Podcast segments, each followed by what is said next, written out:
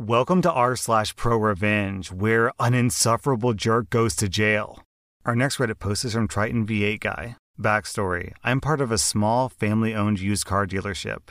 We have maybe 50 cars on the lot at any time, and our main business is subprime or people with less than perfect credit. We truly want to help people who can't afford to buy a new car or have the credit to buy from a new car dealership. We're actually very liked in our small community. So I recently had these customers. Let's call her wife and him husband. They're in their early 20s. They come into my store, and I like them. They seem like a nice young couple trying to start their lives out. They have two very sweet little girls, and they could just use a break. They've made some mistakes in their early lives, and they have less than perfect credit. I coach them on how to improve their credit, and they seem sincerely interested in fixing it, so I bust my butt to get them a loan, with the wife's mother co signing on a nice third row SUV. The wife is literally crying, hugging me because every other dealer turned them down. Now, they're a little short on the down payment, so I take a check for the balance and we agree that I'll cash it on his next payday. This was mistake number one, but it's pretty common in this line of work.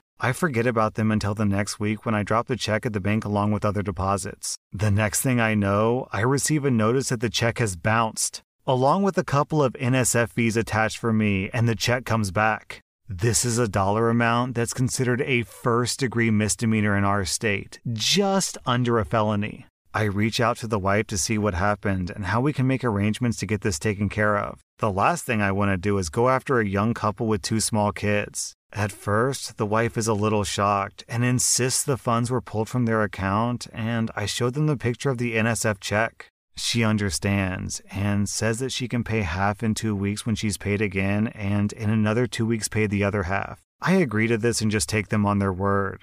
This was mistake number two. A couple of weeks roll by, and I don't hear from the wife or the husband, and now I'm thinking that I've been taken for a ride. They're ignoring my calls and texts. You get the point. I get a call from the bank, and I came to find out that they haven't made their first payment either. Now, with this particular bank, if the customer doesn't make their first payment, we have to buy back the deal. Basically, we have to give the bank the money they sent us for the loan. After blowing up the wife and husband's phones and Facebook, they finally call me back. I get this sob story about how the husband was let go from his job and he just started a new one, and the mom is going to help them get back on their feet. I go through hell and high water with the bank to make a deal where if they make their payment, then they keep their loan, but I'm still on the hook if they miss any of their next three payments. The wife also tells me that they'll make payments to me on the bounce check once he starts getting paychecks. So I agree. They make their payment to the bank, and I go about my life until the next month comes around. I get an email from the bank saying the wife didn't make the next month's payment and she won't answer their calls. At this point, I am furious and I'm ready to just go repossess their vehicle. They won't answer any of my calls, so I call the wife's mom. The mom scrounges everything in her Social Security paycheck to help try to make the payment for them, but she's still short. The wife and husband tell the mom that they'll cover the balance, and of course they don't pay. The bank says the deal is a buyback, and we have to give the bank back the money within seven days. Now, the only way that I can pay back their loan is if my floor plan, which is basically a giant credit card that we buy cars on, gets pictures of the car in my possession. I try to call, text, email, Facebook message, anything to get a hold of the wife and the husband, but they block me on everything. They're basically just stealing the vehicle without paying. They even blocked the mom who's been trying to help them get this handled. Yes, they screwed over their own mother in this ordeal. I just want to get the vehicle back so I can move on with my life. And this is where I go pro revenge on them. I begin by dropping the check off at the local prosecutor, and they're delighted to file charges against them. I do some skip tracing calling family members, all of which are more than happy to help because I came to find out the husband has had seven jobs in four months and has burned every single family member with money they've borrowed. I find the wife's father on Facebook.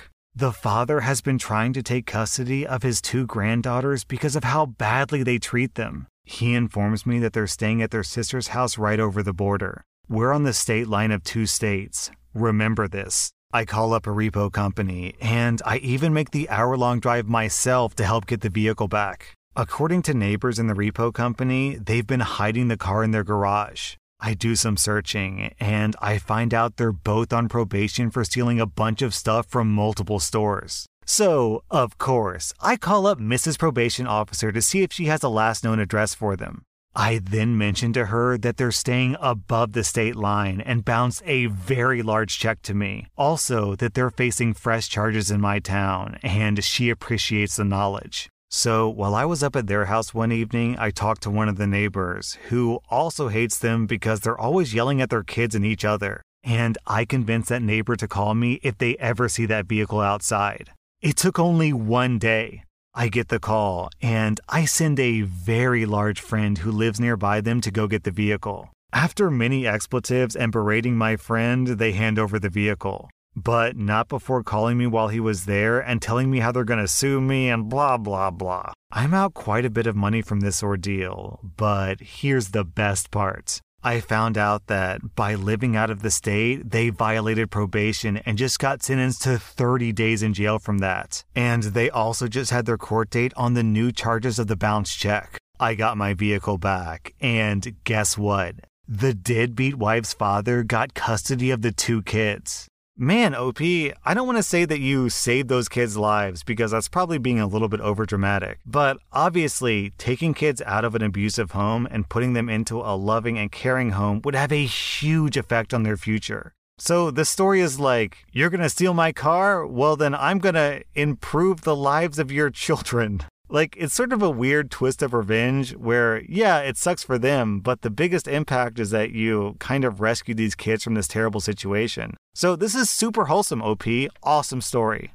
Today's episode is sponsored by Sunbasket because of COVID, I literally haven't gone to the grocery store in like two years. Obviously, because I don't want COVID to kill me, but also because I do voice work, so I don't think my fans would really enjoy my content if I catch COVID and I have to record episodes like, Welcome to r slash pro revenge. That's why I love, love, love services like Sunbasket. Sunbasket is a meal delivery service that delivers healthy meals straight to your door. They offer organic produce, sustainable seafoods and meats, and best of all, it's honestly really tasty. The other thing I like about it is that they don't only send you meals to cook. Like, yeah, you'll have ingredients and instructions for how to cook a healthy meal, but they also give you snacks, and who doesn't like snacks? Look, I'm just gonna read the names of some of these dishes so you can get an idea of what we're talking about. Pan seared salmon tikka masala over rainbow quinoa honey balsamic glazed chicken with warm cabbage apple salad, chipotle barbecue tofu salad with black beans and honey mustard vinaigrette.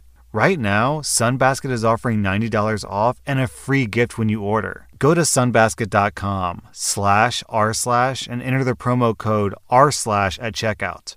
Our next Reddit post is from Evil Testmacker. I live in a consolidated county. That means that the city and county governments merged some years back, ostensibly to reduce administrative and infrastructure costs. This is important because services like fire, police, utilities, and trash pickup are now managed by former county officials and not the city officials. Many of these services are also much more inefficient, and some services have been outsourced to private companies. My municipality outsourced trash and yard waste pickup a few years ago, and the two companies who now do these collections are woefully inadequate, and their services cost more than when the city or county did it. They both have similar sets of rules of what can be put out for collection. They take fewer types of waste away, and they now no longer come two days a week like the city once did, but now only come one day a week. We're all paying more money for less service. Now that the background is done, here's the story. I did some yard work over the course of a couple of weekends last summer, cutting some limbs, trimming some shrubbery, and cutting down a dead tree in my backyard. Knowing what the rules are for how much yard waste, limbs, leaves, and such can be put out, I bagged everything that was supposed to be bagged, filling up three bags worth.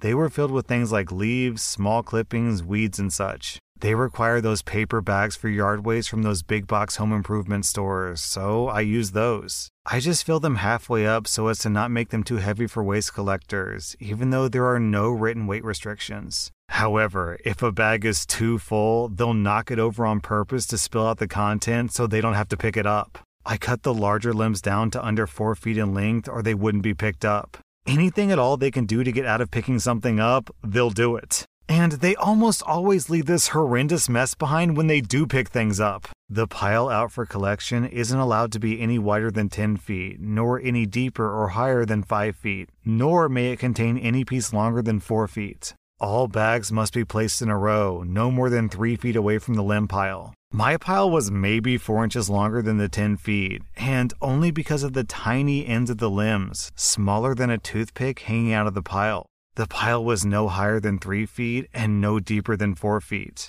In other words, it fell within the size limits, except for a few twigs with leaves. I also had the three bags, each about half full of clippings and leaves, all lined up exactly as required and about two feet from the main pile. They were scheduled to come on Tuesday, but when I got home from work that afternoon, it was all still there. There was a pre printed notice on my door that my pickup exceeded the prescribed size limits, and the note said that I would be required to either pay a $250 oversized load fee or reduce the size of the pile by half to make it fit within the limit. This is where the revenge comes in. I had the next two days off, so the next morning, bright and early, I got out the hedge trimmers. I trimmed the ends of the pile back to exactly 9 feet in length. Afterwards, I carefully laid those trimmed bits on top of the pile. I went to the backyard, where the limbs that I hadn't trimmed up the week before were stacked for the following week's pile, and found four long, fairly straight limbs. I removed all the smaller limbs and leaves from these limbs, ending up with four moderately straight poles, each about 7 feet long. I marked one foot intervals on each pole in fluorescent orange paint and stuck them in the ground at the corners of a rectangle exactly 5 feet wide and 10 feet long. I got out the surveyor's tape and tied it onto and around the stakes at a height of 5 feet. This established a visual outline of the volume that I was required to stay within. I made absolutely sure that everything in the pile was completely inside the poles and below 5 feet in height. This required adding almost two thirds of the remaining pile in the backyard to the stack out front to bring it up to 4 feet 6 inches in width, 4 feet 6 inches in depth, and 9 feet 6 inches in length and no piece was longer than 46 inches. This pile was almost twice as much material as before, all within the 5 by 5 by 10 foot waste company mandates. I carried each of the three bags of clippings to the backyard and filled each of them as much as possible while still being able to fold over the tops and staple shut each bag. I also included smaller sections of the big limbs for added weight. The bags were now completely filled and weighed more than twice what they had before. I had to use the hand truck to get them out to the curb because they were so heavy. Oh, and all those extra clippings I generated filled up two more bags, so the total was now five bags, the company limit. I then went inside, called the company, and very nicely asked they come to pick up my yard waste since they hadn't done so on Tuesday. They agreed to send out a truck and crew and told me I would have to pay the fee. Come on then, I told them. They soon arrived, and it happened to be the same crew that normally comes to my neighborhood. I pulled a tape measure from my pocket and asked them to measure the poles to confirm the space was within the required limits. They did so, and they agreed the pile wasn't oversized, and they proceeded to spend the next two hours manually loading it all into their truck. Oh, and both of them had to work together to manhandle those bags into the back of the truck, too. I told them very nicely and with a smile that I knew what 10 feet was. I pointed to the fence where it was marked with orange electrical tape and thanked them for coming to pick up my yard waste. The two tired, sweaty waste disposal guys just groaned, got in their truck, and drove off. There was no extra fee added to my bill for that month. There never has been since. Now, I know they got paid for their time, and I know that I had to do a lot of extra work on my day off, but since last July, I have not ever had them leave so much as a single leaf on the ground in front of my house. They had to actually do some hard work, with me standing there in shorts, smiling and drinking cold Gatorade while they were sweating. Our next Reddit post is from Crippled Bastard. I'm a regular at a bar. I don't have family and my roommate was out of town, so I went to the bar. I was having a good night, then this mother effer showed up. Now, this dude and I don't have a lot of history in my mind. I was dating a girl three years ago. She cheated on me, I broke up with her. The whole relationship lasted one month. In my mind, that was the end of it. Shit happens, move on. The person she cheated on me with was this dude. Now, this dude was a weird person. I don't harbor any ill will. This guy, however, ran in very vaguely the same circles as me. He would occasionally see me at a bar or a party and he would make it a point to say, I banged that guy's girlfriend. Occasionally, I would have a party host saying, Hey, that guy's worried about you fighting him. Or at a bar, someone would say, Dude, are you gonna kick that guy's butt? Because he's asking people to have his back. I have zero interest in this guy. None. I just wanna drink and have fun. What was weird about it was that he always introduced himself and he acted like he remembered me from somewhere. I'd be like, Yeah, you banged Jennifer. Oh, how is she? We stopped dating. You know, after you banged her. Oh, well, good talk. And then the smug prick would pat me on the shoulder. This was pretty annoying. I dated this girl for all of one month. It didn't even blip on my radar as a serious relationship. Except this guy would show up every now and then and remind me that he banged a girl that I was dating. So I'm at this bar hanging out with some vet swapping war stories. And here comes this douchebag. He goes, Hey, I know you from. I say, Dude, not now. I'm in the middle of a story. F off for a bit. I finished my story and he came back and said, I know you from somewhere. Yeah, you banged Jennifer. I honestly don't care. It was like three years ago. He left. The owner and the bartender were nearby. The owner said, So, do you hate that guy? I told him the story. He goes, Are you going anywhere soon? After that question, hell no. The bartender was pissed because this dude was always grabbing her. The owner hated him because he was a drunk driving moron. At this bar, you don't drive drunk. The owner has a policy that if you need to get home, they'll pay for a cab if you pay it back the next time you're in. If you're stone broke, you still get a cab home. Just pay it back when you can. And the owner will call the cops on you if you try to drive drunk. This dude does not tolerate that stuff. This guy had a history of driving drunk from that bar. The bartender went back and made a phone call. I just drank a few beers. I was promised a show, so I'd wait. The guy left and shook my hand. The smug prick even patted me on the shoulder and said, Say hi to Jen.